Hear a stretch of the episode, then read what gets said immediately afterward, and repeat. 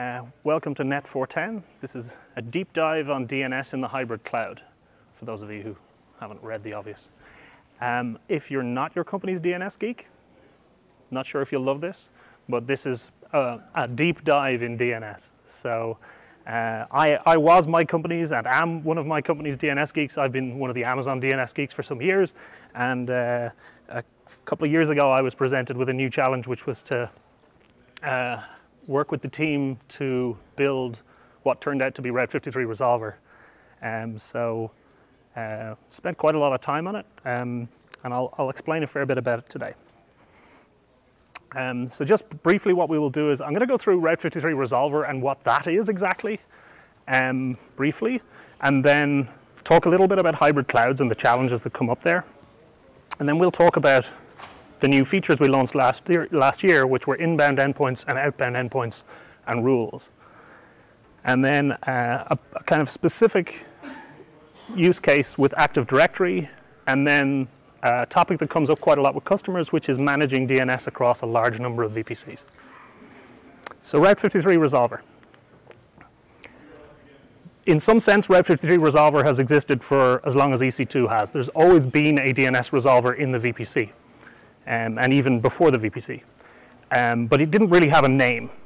And then we started adding new features to it and realized we, we have to give this thing a name. And as it's very tightly coupled with Route 53 and private DNS, um, we decided to call it Route 53 Resolver. So this is the VPC resolver that you have known for many years potentially. That's just what we're calling it now. Uh, it's also sometimes called Amazon provided DNS, the .2 resolver, the plus 2 resolver, various different names it's had. Um, and then in Q4 last year, we launched resolver endpoints and forwarding rules, which are the first new features of Route 53 resolver. So very quickly, just to talk about the resolver itself. Uh, in the cloud, we have VPCs. If you're working with high availability or trying to, trying to look after high availability, you'll probably have instances in multiple availability zones. And out of the box, each of those will be configured to use Amazon provided DNS, which is the, the typical address is the VPC CIDR address plus two. And what that actually is, is really somewhat like a gateway endpoint. If you've ever used gateway endpoints with S3, it's not really exactly a, a, an, a, a host on the network. It's really a gateway that gets you to a shared resolver service that's multi-tenant that everybody uses. And the shared resolver service is built out individually in each availability zone for isolation. And what the resolver is actually doing is forwarding queries to multiple different targets potentially. So if we zoom in a little bit on the left half of that picture, you have an instance calling this VPC CIDR plus 2 address. It also has this 169 address, uh, and that's forwarding to the resolver for you. And the 169 address, I guess, is kind of a clue. This isn't exactly a host on the network in the usual way. Some people have a picture, which is not an unreasonable mental model, to say, oh, they probably stand up instances running bind. And it kind of looks like that. Um, but in practice, it looks a little bit more like this. So on the hardware where your instance resides, in the hypervisor, is where the .2 really lives. And so Although if you think about v the, the, VPC CIDR address plus 2, you might imagine that's a particular subnet. It's not. It lives on the hardware with your instance. And that's why it also has that local address as well. And so one other thing to know about this is that there is a packet limit, um, which is in the documentation, that an instance, one instance can only make, uh, send 1,024 packets per second to that .2 address. Um, and finally, there is a layer of caching that exists at the VPC side or on the box. So if you make two queries in quick succession for something with a non-zero TTL, the second one will probably come back to you in microseconds because it hasn't even left the box. So there's a layer of caching there that kind of improves performance um, and generally helps out. Um, initially there wasn't on the Nitro instances, but that is there now. So all, all of the instance types have that. And just so we're clear, that's I'm, I'm kind of giving you an um, some some internal details here. It's not a guarantee that that will be true or that will be how we'll do it forever, but it is the way we do it right now, and it's kind of useful, I think, when you're thinking about how to plan things to, to have a little bit of extra insight like that. Um, so looking at the other half of the picture, we have this uh, multi-tenant resolver service, and we zoom in on that. So what it's actually doing is classifying queries. So it looks at, the query name and what VPC the query came from. And so the first thing it checks is, is this a private DNS zone? So when you associate a Route 53 private zone to a VPC, the resolver on the left there has that list of associations. That's all it has. But it knows now, okay, this is a private zone. This query is for a private zone. I'll send it to target number one there. There are also VPC DNS, a VPC DNS authority, which is for the instance names, the EC2 instance names that are automatically generated are answered by that. And the PTRs, the reverse records, are also answered by that. And finally, if neither of those is a match, it will just send it out to the public DNS authorities as usual. So briefly, how does private DNS work? As I mentioned, a list of private hosted zone associations are given to that resolver so that it can forward to it. If the QNAME, the query name, or the QNAME in the query matches a given private hosted zone, we forward it to that. It's important to understand the priority here. Private DNS takes first, is first in the list. So for the sake of argument, if we were to create a private hosted zone called dot, the root of DNS, that literally will win everything. Uh, so you can actually if you want to, create a blank slate of DNS and add all your own records in and see nothing else. But your VPC instance names go with it, so you'll have to recreate those. So a minor, uh, or just not, not minor, but uh, a thing, a kind of tangent that I wanted to mention here in case you haven't seen it.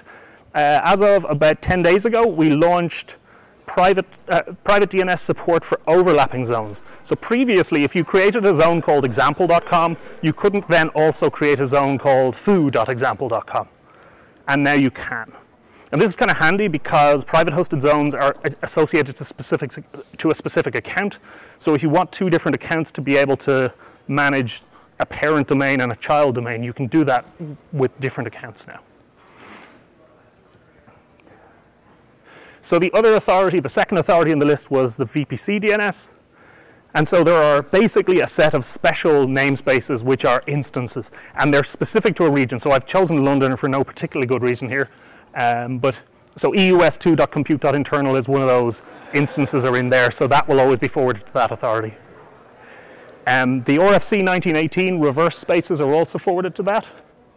And then the public namespace for the instances is as well. And so if you ever set up something like an RDS instance or any instance with a public IP, you probably know that it uses an internal IP and a public IP. And in DNS inside the VPC, if you query the, the public name for it, you'll get back the internal IP. And so this is how this is done, is by forwarding it to that authority that knows the mappings. And if you're ever looking to understand this better, one of the things, one trick that's handy is you can make a query for the SOA record and you can see there eus2.compute.internal. That tells you that this namespace is being answered by the VPC DNS. And there's a similar one for uh, private DNS as well. Okay, so in summary, that is the order in which this happens. You have private DNS first, then VPC DNS, and then public DNS. So very quickly, if we make a query for private.my.vpc, uh, which is a private DNS zone, what will happen is the query will go through the .2, classified at the resolver, and go to Route 53 private DNS. Make a query for an instance name, it will go to the VPC DNS authority. And if we query for S3, which is just a plain public name, it will go to the public DNS authorities. Um, and again, we haven't crossed availability zone at all here. All of those queries are staying inside the availability zone obviously accepting where we have to go out to a public authority. So, just summarizing the VPC plus 2, it, is, it has a lot of really good features. It is super simple. There's basically almost nothing to do to get it working, which was how it was intended. Um, it's very scalable. um, in that although there's a limit of 1024 packets per second, that's per instance. So if you have 10 instances and you decide the next day you need 20 or 30 or 40, each of them is going to get 1024. It's not shared. It's very fault tolerant. The way that architecture works, there's a small cache on every instance. The forwarding is done individually on each instance. All the queries are siloed within an AZ. So there's, there's very good uh, isolation between the availability zones and very good fault tolerance within it. It's also pretty performant. That extra layer of caching is really good. And the fact that we don't cross AZs is good. And it basically doesn't really cost anything. You're, you're obviously paying for the instances, but there's no extra charge on queries or anything like that. So if we talk about hybrid clouds, the picture changes. I imagine this is fairly obvious to you guys. You add a corporate network of some sort or some other network. It probably has a DNS resolver, almost every network does, and we'll connect it with Direct Connect. So what we now have is IP connectivity between the VPC and the on-premises network. But the problem that we still have, are left with is, although they can connect to each other if they know the IP address, they can't resolve the names for each other. So if we make a query, or if that server is trying to make a, a connection, it will use that DNS resolver. And if it's trying to connect to an instance in EC2 or something with a DNS name in EC2, it won't be able to resolve it. So what we would like to do logically is some kind of forwarding. Like let's say we have a bunch of private hosted zones and we have the EC2 instance names. We want those to resolve on premises. So we wanted to, to, to be able to tell that DNS resolver, just forward the queries into that VPC resolver, right? That was what everyone tried to do. And unfortunately that doesn't work. For the reasons that I explained a minute ago, this uh, .2 address doesn't actually live as a real address in the VPC. It lives on the instance hardware. So you can only call it if you are on instance hardware. So what you would like to be able to do would be that. But that doesn't work. Equally in the other case, if your instances need to talk to some service on premises, you have the same problem. The DNS for the on-premises probably managed, managed on that DNS resolver on premises. So you'd like to be able to forward maybe from the VPC resolver back to the DNS on premises. Um, something like that. But until recently, there was no way to do that. And until this time last year, the pattern that was always given was this one. We did it for a number of years. So you would set up, the customer would set up a couple of instances. Those instances are running on real EC2 hardware and they can call the plus two resolver. And then you would create forwarding rules on the on-premises DNS resolver to say all those EC2 based names, send them to those DNS forwarders. And then you would configure the DNS forwarders. They'd probably run Unbound or Bind or some kind of DNS software and conditionally forward either to the plus two if it was an EC2 name or to the on-premises resolver if it was an on-premises hosted DNS name. And then you would last step change all the instances or change the DHCP for the VPC to point the name server setting at those forwarders. So a query for a mycompany.com name that's on premises would do that. And you'll notice that both queries went to the same DNS forwarder there. And that is because of the way the Linux stub resolver works. I'll come back to that. So query for an instance would go to the VPC DNS via that DNS forwarder. And this was extended further. A lot of people set up a hub and spoke network where they have multiple teams, multiple VPCs, and maybe they're connected with Transit Gateway or peering and so they all change their DHCP to point at the central DNS forwarders. And so again, a query can go like that. And a query for an S3 name would go like that. So forwarding instances worked pretty well. Um, they weren't perfect, but they, they enabled a lot of work for people.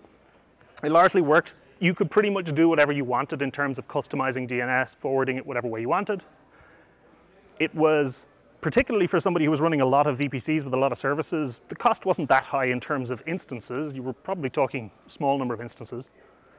Um, it has a cache as well, although you have to call cross, potentially cross AZ to get to it. So maybe not quite as good as the local cache that you get on an instance. And it's very flexible because you're able to configure the software yourself. You can do logging and RPZ and all kinds of things. We saw people do zone transfer. But there were a couple of rough edges. I mentioned before that all these queries appear to be going through the first DNS forwarder. And what if it fails? Which, you know, every host fails at some point. What happens is, because of the way Linux's DNS resolver, uh, stub resolver works, uh, it will always query the first IP and then query the second one after a relatively lengthy timeout in seconds. I think the default is two, but you can't really practically set it below one. So the impact of that one instance failing is actually pretty severe here. So this is the Linux stub resolver config. You can see the timeout of two there, and you can see ordered name servers. And that 4.10 is going to get nearly all the queries. And it will only query 3.10 if 4.10 doesn't answer. And you can see that in the man page in resolv.conf. So there were some challenges with forwarding instances. The big one that we heard from customers was not so much the failures as just the weight of, of, of building and, and managing these and adding your own monitoring. And it was a whole extra setup custom component that most customers didn't really want to own. Those limits were a problem. The 1024 packets per second limit became a VPC wide problem because every instance is sending to the one EC2 instance. It has a 1024 limit and it becomes a bottleneck. It doesn't deal very well with instance failures because if that one instance fails, as I said, it doesn't work that well. And we've also broken AZ isolation here. We're, we're really relying on the AZ where the, the first instance lives. So a quick sort of comparison um, between just using the plus two resolver and forwarding instances. If you could use just the VPC resolver, things were better in the sense that it's fully managed, you had a much more scalable limit uh, for every instance. Uh, it was zonal, but it did not have on-premises integration, and that was the key missing thing, at least for most customers. And so forwarding instances, the on-premises integration won out, and that was what a lot of people did. So Route 53 resolver endpoints were built to address this problem. And I'll talk specifically about inbound endpoints first. So what we wanted ideally was for the DNS resolver to just be able to call that VPC plus 2 address somehow. Can't quite do that, but what we can do is inbound endpoints create ENIs that are reachable. So create real addresses on the network that gateway you to the resolver service. Uh, just a minor thing, when we talk about an endpoint, it consists of multiple ENIs. Um, there's a limit of 10,000 QPS per ENI, and I think you can create up to eight. So there's a fairly high limit on these. So what it looks like is an inbound endpoint drops in with a single API call just like that. And so that allows that DNS resolver on premises to send queries to the resolver. And it really is that simple. There's not really very much more to say. A little bit about best practices on it. So we always recommend having multiple ENIs. This is the same story you hear from every solutions architect, right? Multiple availability zones. Same thing applies here. You want to have ENIs in at least two availability zones for high availability. Also, you want to have, I wouldn't recommend setting up all your hosts on premises, your just random hosts, to query those ENIs. It's better to have a caching forwarding resolver on premises sending to them. It gives you better performance because of a cache on premise, um, and it will give you um, a better, the, the, a forwarding resolver will retry more effectively if one of them is down. It won't tend to forward just to the first one all the time like your hosts will. I would also always specify your IPs. You can let that be kind of, you know, pick them randomly, but keep in mind that you're going to hard code those IP addresses in the resolver on premises in forwarding rules. So you want to specify those. As there are limits on those ENIs, we publish metrics, and we would always recommend people run an, keep an alarm on those. So there's a couple of different scenarios. One is just as things grow, you may want to add extra ENIs, and you want to get an early warning sign before the problem arises. Um, when you're thinking about capacity of these, plan for the failure of one of them. So if you're running them at 6,000 QPS, 60% of the limit, and you have two of them, you have a problem. That means if one of them fails, there's too much for the other one to handle. So you should probably, for that load, have three. Up to you, but th that's how I would think about it. Finally, we wouldn't recommend inbound, instance, inbound endpoints, excuse me, for your EC2 instances. It is much better. The VPC plus 2 resolver has a lot of properties with AZ isolation and other things that it, it is still the best resolver for your EC2 instances. So, a few questions that always come up. Do I need multiple endpoints if I have multiple VPCs? Generally speaking, no. Um, in a single VPC, if you have a lot of private hosted zones, you can associate them all to that one VPC. It makes your on-premises forwarding rules much simpler. Just send them to that one endpoint, and uh, it's cheaper as well. Also, um, most of the instance names are common across all VPCs and will be answered by any VPC, so it doesn't matter too much. I mentioned before there's a private public IP uh, relationship, and as long as those VPCs are peered, um, the, you'll get the internal IPs for any of the VPCs. So here's an example with a hub and spoke setup. Again, we have an inbound endpoint, and we had three private hosted zones, one on each of these VPCs, and that DNS resolver on premises needs them. So we just associate them all to the central hub VPC. You can create inbound endpoints in every VPC, but it's not necessary. So any query will just do that. So just a quick comparison with the forwarding instances. By, by contrast, inbound endpoints, fully managed, have a relatively high limit of 10,000 QPS, which is much higher than the 1,024 you would have got from a forwarding instance. The, there isn't caching actually on the inbound endpoint, but there is at the resolver behind it. It has a zonal blast radius. They're similar enough on that. It also publishes query metrics out of the box, which is kind of handy compared to having to figure that out for yourself when you're monitoring the instances. So the other half of the problem is solved by outbound endpoints.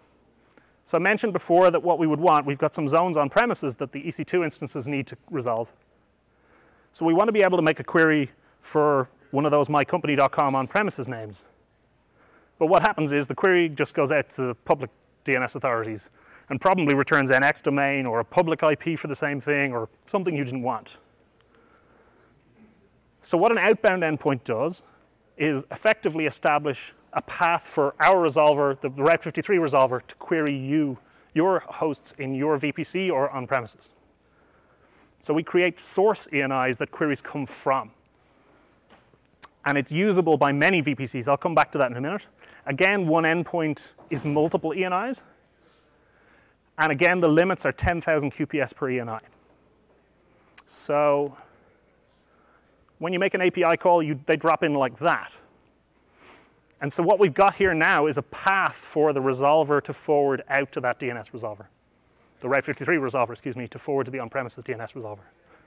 But when we make the query, it still goes to the public authorities because we didn't create any rules yet. So all we've said is, here's connectivity. We haven't told the resolver to use it. So resolver rules are the other piece. And this allows you to configure how the Route 53 resolver makes decisions. There's two types of rules right now, forward and system. And the system is let the original resolver system answer it. A forward rule is forward it to some resolver of my choosing. So now we create a forward rule in that VPC and associate it, excuse me, to that VPC. And now when we make that query, it will go through the outbound endpoint to the DNS resolver on premises.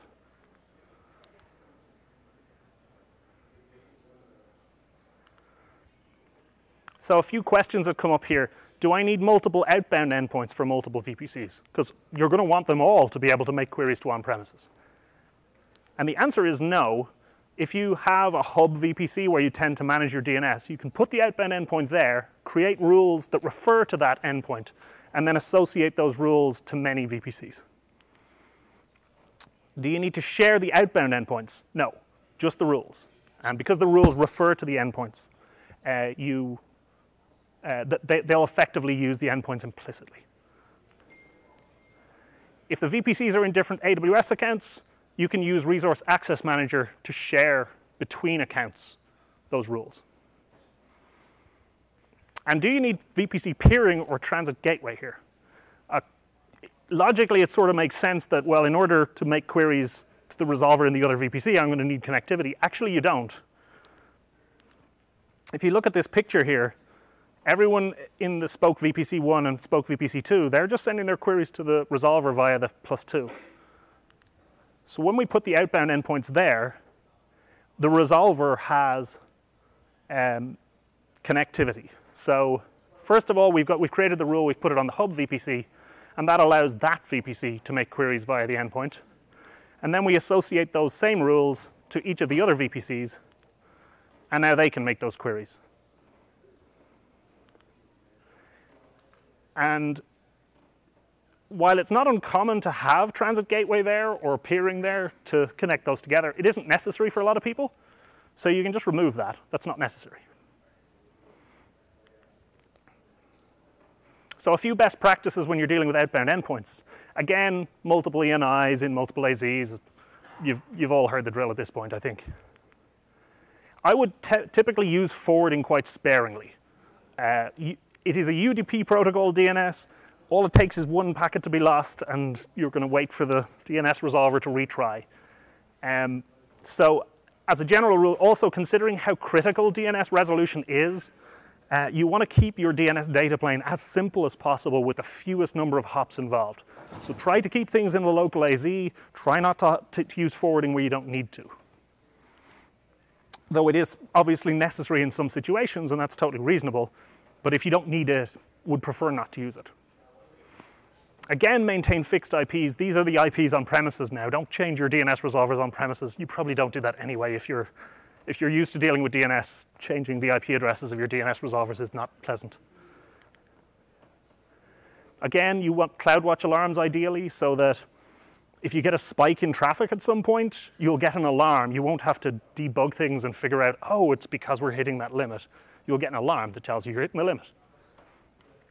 And also, as you slowly are growing, you get an early warning sign that says, yeah, we probably need another ENI.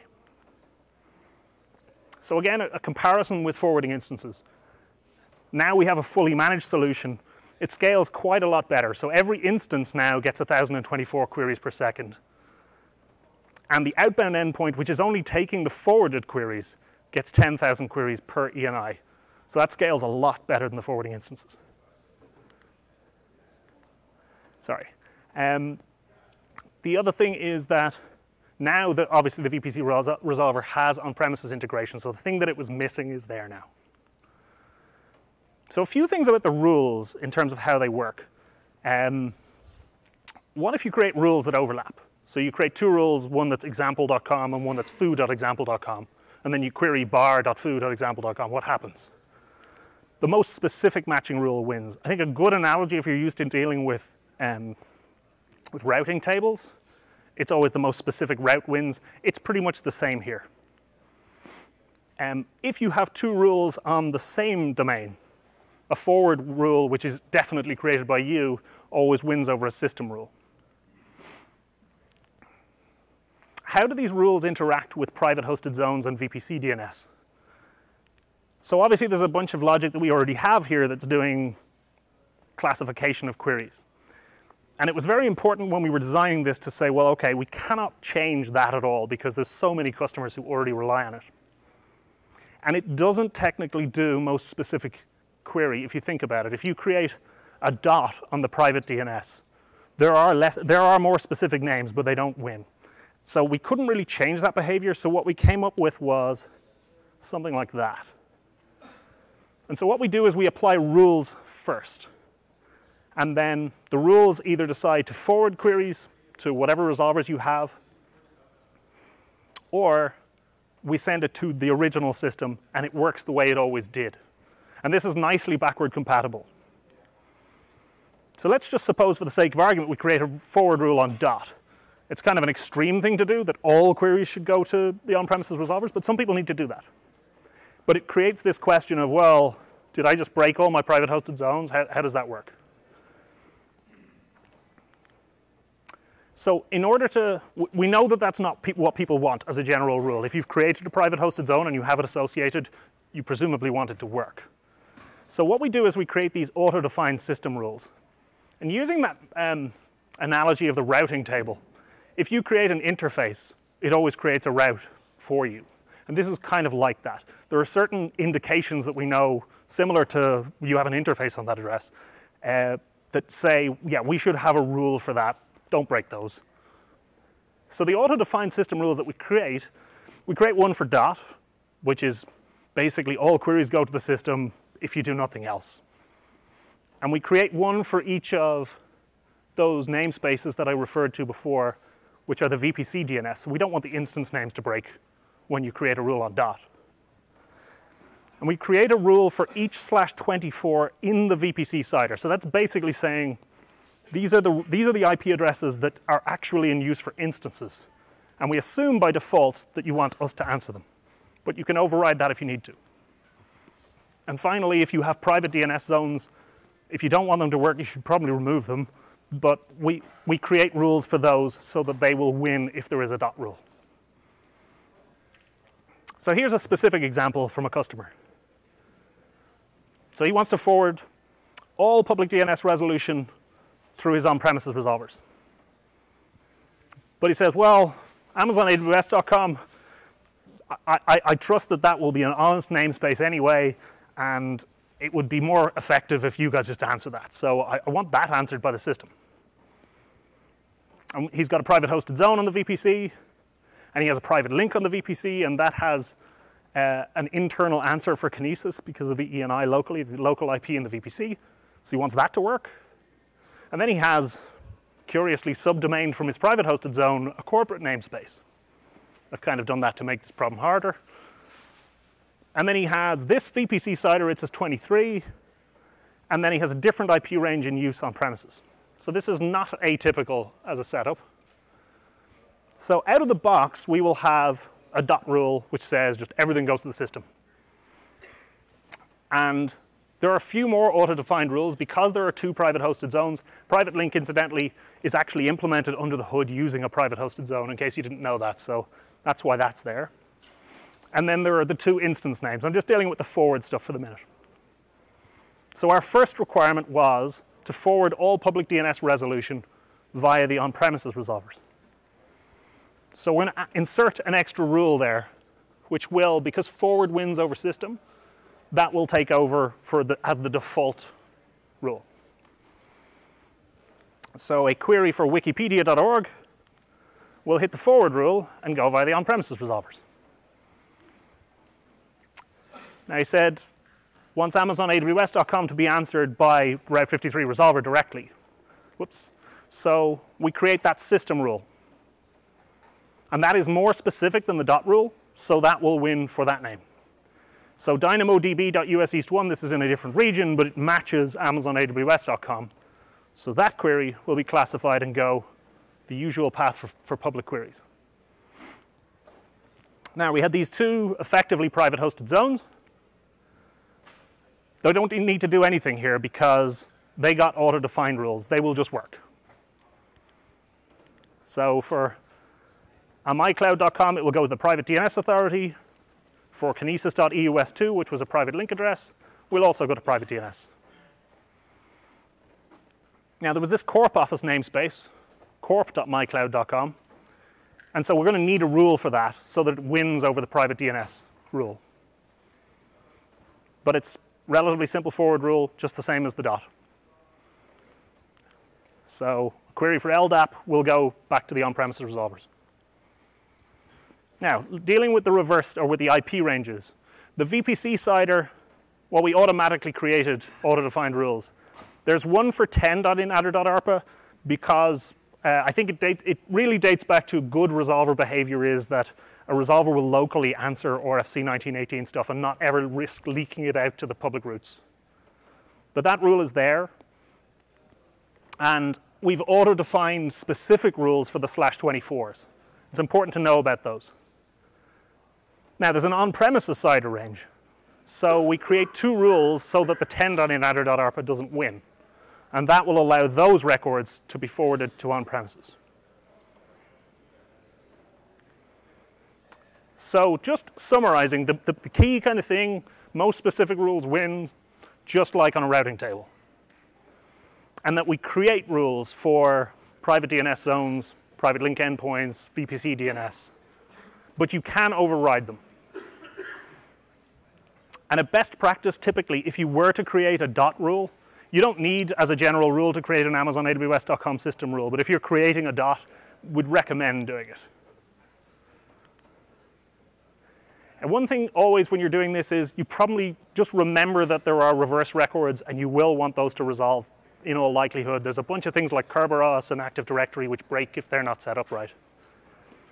And so the VPC CIDR range, we create those slash 24s, which means if you want the VPC CIDR range answered by your on-premises, you have, you have to override those slash 24s. I'll show an example of that in a few minutes. So a very common um, pattern that's used is with Active Directory. And so there is AWS's managed Microsoft AD, simple AD, and then there's people running their own self-install. And similarly, actually, things like Infoblox are, are, are, used in much the same way. The idea is that you're allocating IPs using an on-premises or self-built system or, or Microsoft Active Directory, the managed Microsoft Active Directory, and it is allocating these. It's setting names for the host names. It's also answering the reverse names, and it needs to do that, even for the instances inside the VPC. So the standard practice up to last year was very like the forwarding instances pattern earlier. You'd put your Active Directory or your domain controllers either in the VPC or on premises if it was a self-build maybe, and then you would point DHCP at those hosts to answer DNS. And so it looks something like that. Again, it looks very like the forwarding instances. If we're querying that LDAP SRV record, it'll just be answered by the managed AD host though we're crossing AZs again. And this looks very like forwarding instances. If we want to query S S3, it's got to go through the managed AD host. So it's now taking all queries for this VPC.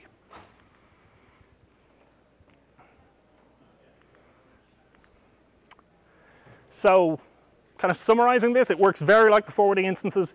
It has some of the downsides of the forwarding instances. And Windows, not unlike Linux, tends to focus on the first name server it gets. So you will tend to see a lot of hot spotting on that first instance. And this scaling limit of 1,024 packets per second on the one instance that's taking all the traffic becomes a problem again. I talk occasionally to one of the engineers who runs, um, who works on managed AD, and they see that problem. You've also lost availability zone isolation um, because you're tending to query that one magic instance. But you can use Route 53 Resolver for this too. And so the steps are relatively simple. You create an outbound endpoint, and you create a forward a resolver rule for the Active Directory domain, and for each of the reverse records, a slash 24 for each of the reverse records you want us to answer, or reverse ranges you want us to answer. And then you can change DHCP back if you had changed it, or just leave it on the default of Amazon provided DNS. So here's an example, mydomain.com as the direct, Active Directory domain and a 23. So originally this picture looked like this, and it switches to look something like that. So now all of the instances are using the plus two resolver again. We create one rule that says mydomain.com should be forwarded on premises, or to, excuse me, to the Active Directory hosts. And now we have to override, because these are EC2 instances, we assume by default that you're going to want, want us to answer those. So you have to override those system auto-defined rules.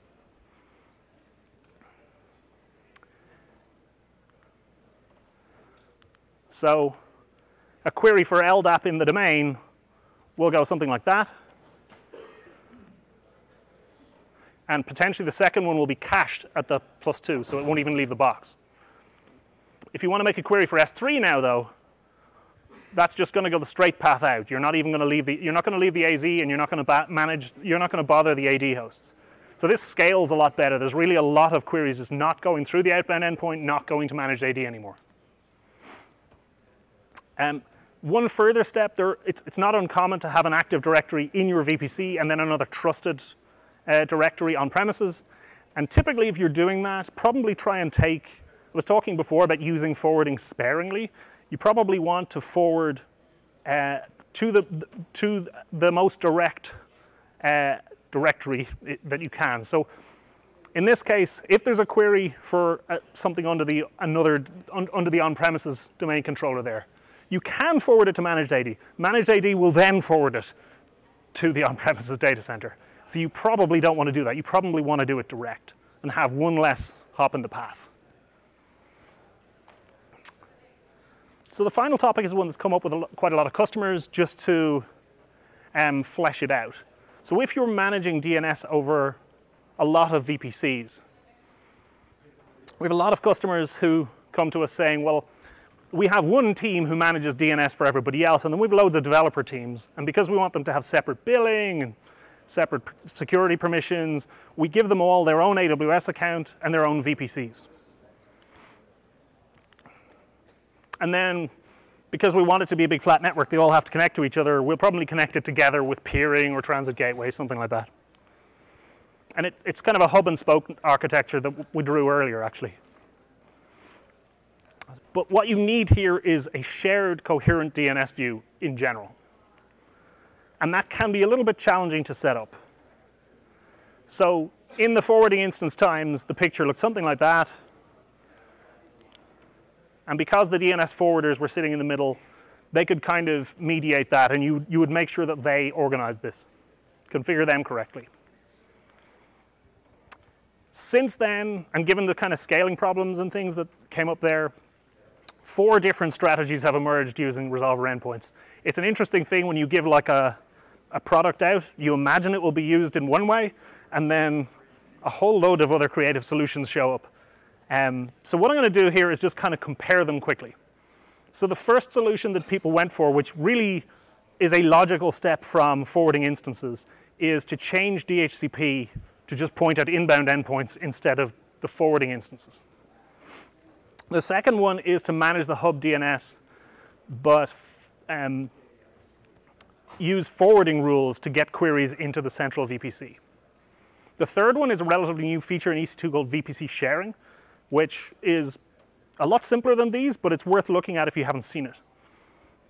And the final one is to actually share everything, put all of the zones in every VPC, or associate all of the zones and all the rules to every VPC, so that each VPC operates more or less alone. So the first solution is just changing DHCP. So we create a bunch of private hosted zones, we put them in the hub VPC, or associate them to the hub VPC.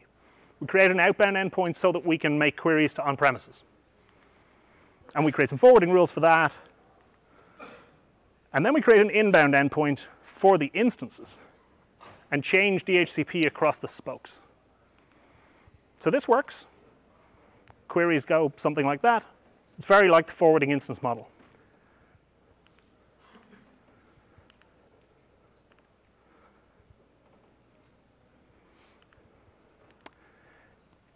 So uh, in terms of pros, it is the familiar model. It's kind of the obvious thing to do, but it has a lot of cons. Uh, those instances are all going to hotspot. Where they used to hotspot a forwarding instance, they'll hotspot an inbound ENI instead. Um, it isn't a very fault-tolerant setup because they will all forward to the first ENI, whatever the IP address of the first ENI is.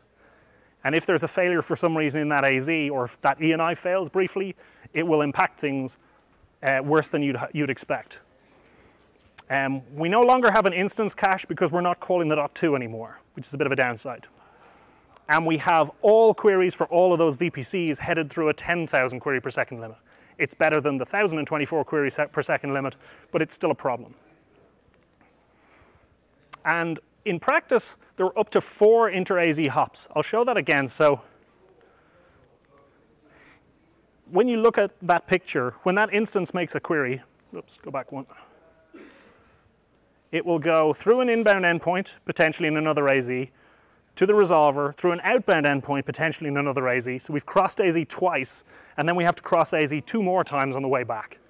So this is a really, really complicated pinball machine. Um, so summarizing, this is not a recommended pattern for us. Um, it's not to say we're not your parents. If, if you make a decision based on your business and your needs that that is the right thing to do, that's totally fair, as long as you understand the limits that it has. Um, the second one is to manage the hub DNS in the same way, but forward via endpoints. So I'll show the picture I think works better. So we put the private hosted zones in the hub VPC, outbound endpoints in the hub VPC, inbound endpoints in the hub VPC, and then we kind of wire those together using forwarding rules. So now we can put rules in the spoke VPC that send queries out that outbound endpoint and go back through the inbound endpoint. And we may also have some queries that we want to send to the on-premises resolver, so we have a set of forwarding rules there. So now, a query starting at that instance for an on-premises, or for a private zone, will go round the loop like that. Again, four ways through, or four paths, four different AZ hops potentially.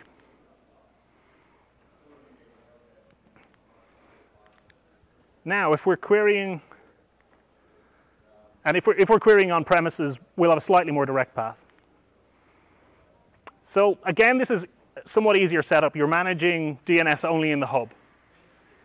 And it is a little better in that if you limit what queries go through that forwarding path, you can probably still send a lot of queries direct out through the resolver. So you won't necessarily send all queries through those outbound endpoints. But it isn't as scalable as the third and fourth model that I'm going to show. Um, so again, we have some scaling limits here that are not great. We have a lot of availability zone crossing, so we have lost the isolation that we usually have. So it's not as failure resilient. Um, there are query costs here. They're probably not that high, so I'm not sure that would be the, the deci deciding point for anybody, but it's something to keep in mind. So this is kind of a bit of a compromise. But if you think about it carefully and you forward only what you need to, it can be useful. So VPC sharing is a relatively recent um, new feature in EC2 or in, in VPC, and I think it's really a useful way to look at this. So typically everybody needed their own AWS account, which meant everybody needed their own VPC. But that isn't actually true anymore. You can create a hub VPC, you can create a set of subnets, and you can give a subnet to each AWS account and let customers, let your, your teams launch their instances into specific subnets in your VPC. And now you're not managing multiple VPCs at all anymore.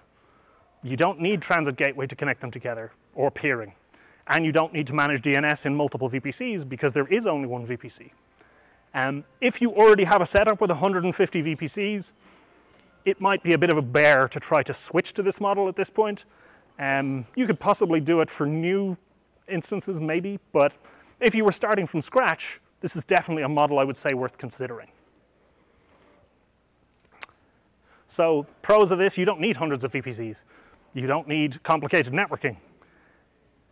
There were some feature gaps. From what I'm told, it is pretty much at parity now. VPC sharing, there was at one point you couldn't launch NLBs into a shared VPC, but that supposedly is fixed now. But it's something to, to check to make sure that everything you can do or you intended to do, you can do in a shared VPC. There's a li little bit of reduced autonomy for teams, but actually most of it was implied anyway. I mean, it, given their own VPCs, they could decide whatever IP address, um, whatever IP ranges they wanted to use, but they couldn't really. You had to tell them not to. You had to tell them what IP ranges you wanted to use because you were going to hook them together with Transit Gateway. So I'm not sure how much that's true. So this is really a, a best practice. It's very, very much supported. It scales really well. And the last model is effectively sharing and associating so that all of the VPCs DNSs work, to, work independently. So we'll create outbound endpoints purely for queries to the DNS resolver on premise. We create forwarding rules for those and we associate them everywhere. Whatever private hosted zones we need, we associate them everywhere. And now pretty much every VPC will have its own view of DNS. or excuse me, the same view of DNS. If a given spoke VPC creates a private link, that will work in that VPC only, which is typically what you want. So a query for a private hosted zone will just take that direct path. And you're not sending queries, you're minimizing the amount of forwarding you're doing. You're, the, the, the outbound endpoints, they have limits and they will only be used for the specific queries that really need that. And most queries will stay in their local AZ as well. To keep this diagram simple, I've not actually drawn all the AZs.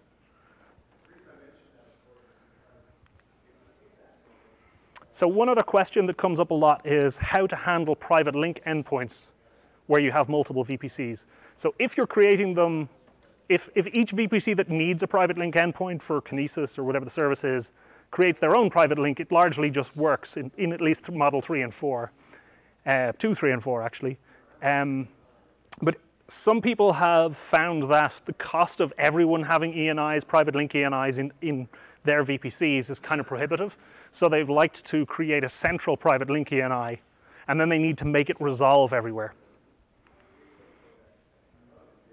So private link out of the box, if you tick the button that says, you know, look after the DNS for me, what it will do is create a private hosted zone on your behalf um, and, and associate it to the VPC where the ENIs are. The problem with that is you don't have a way to associate that private hosted zone to every other VPC. But it turns out that you can actually create that zone yourself very easily. So don't have private link do it. so in, in this example, we'll do ssm.eu west2. You create a private hosted zone on the hub called ssm.eu west2. And you create an alias record at ssm.eu west2 at the top of that zone and make it an alias and point it at the VPC endpoint name. And it will resolve exactly as it would have when private link set things up. But now you own the hosted zone, you can associate it to every VPC. This is a little bit brief ex explanation of this. There's a blog online which James Devine wrote, one of the other solutions architects, and it explains in detail how to do this. But again, the goal of this model is to give you the simplest, most resilient DNS path with the fewest failure modes and the fewest limits. So if you're, if you're looking to scale in particular, this is probably the model to look carefully at. So yeah, this is the most resilient and scalable model. Admittedly, VPC sharing is pretty similar in that. Everybody gets to use the VPC plus two endpoint, or all the instances do at least. So you have local caching, you have AZ isolation. We've minimized the amount of forwarding we're doing, which is a good, good idea and it's actually very low cost comparatively.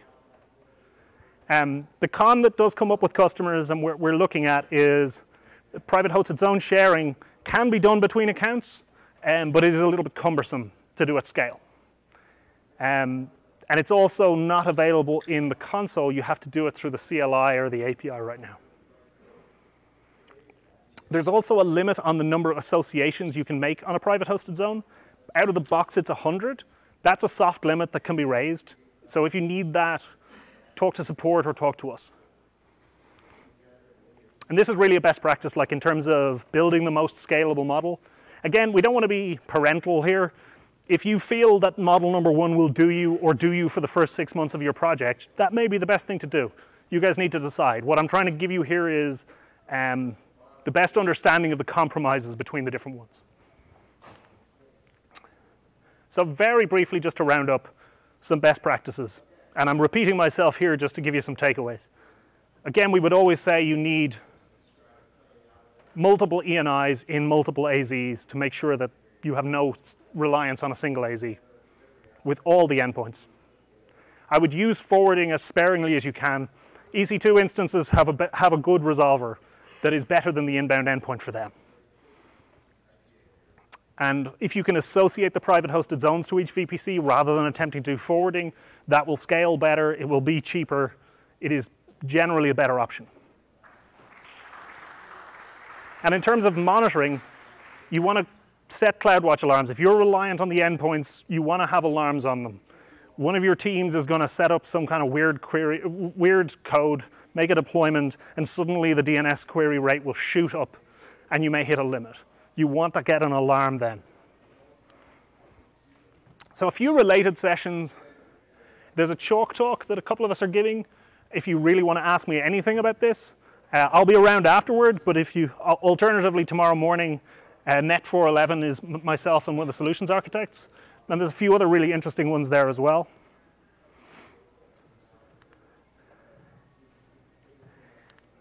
So thank you very much for your time.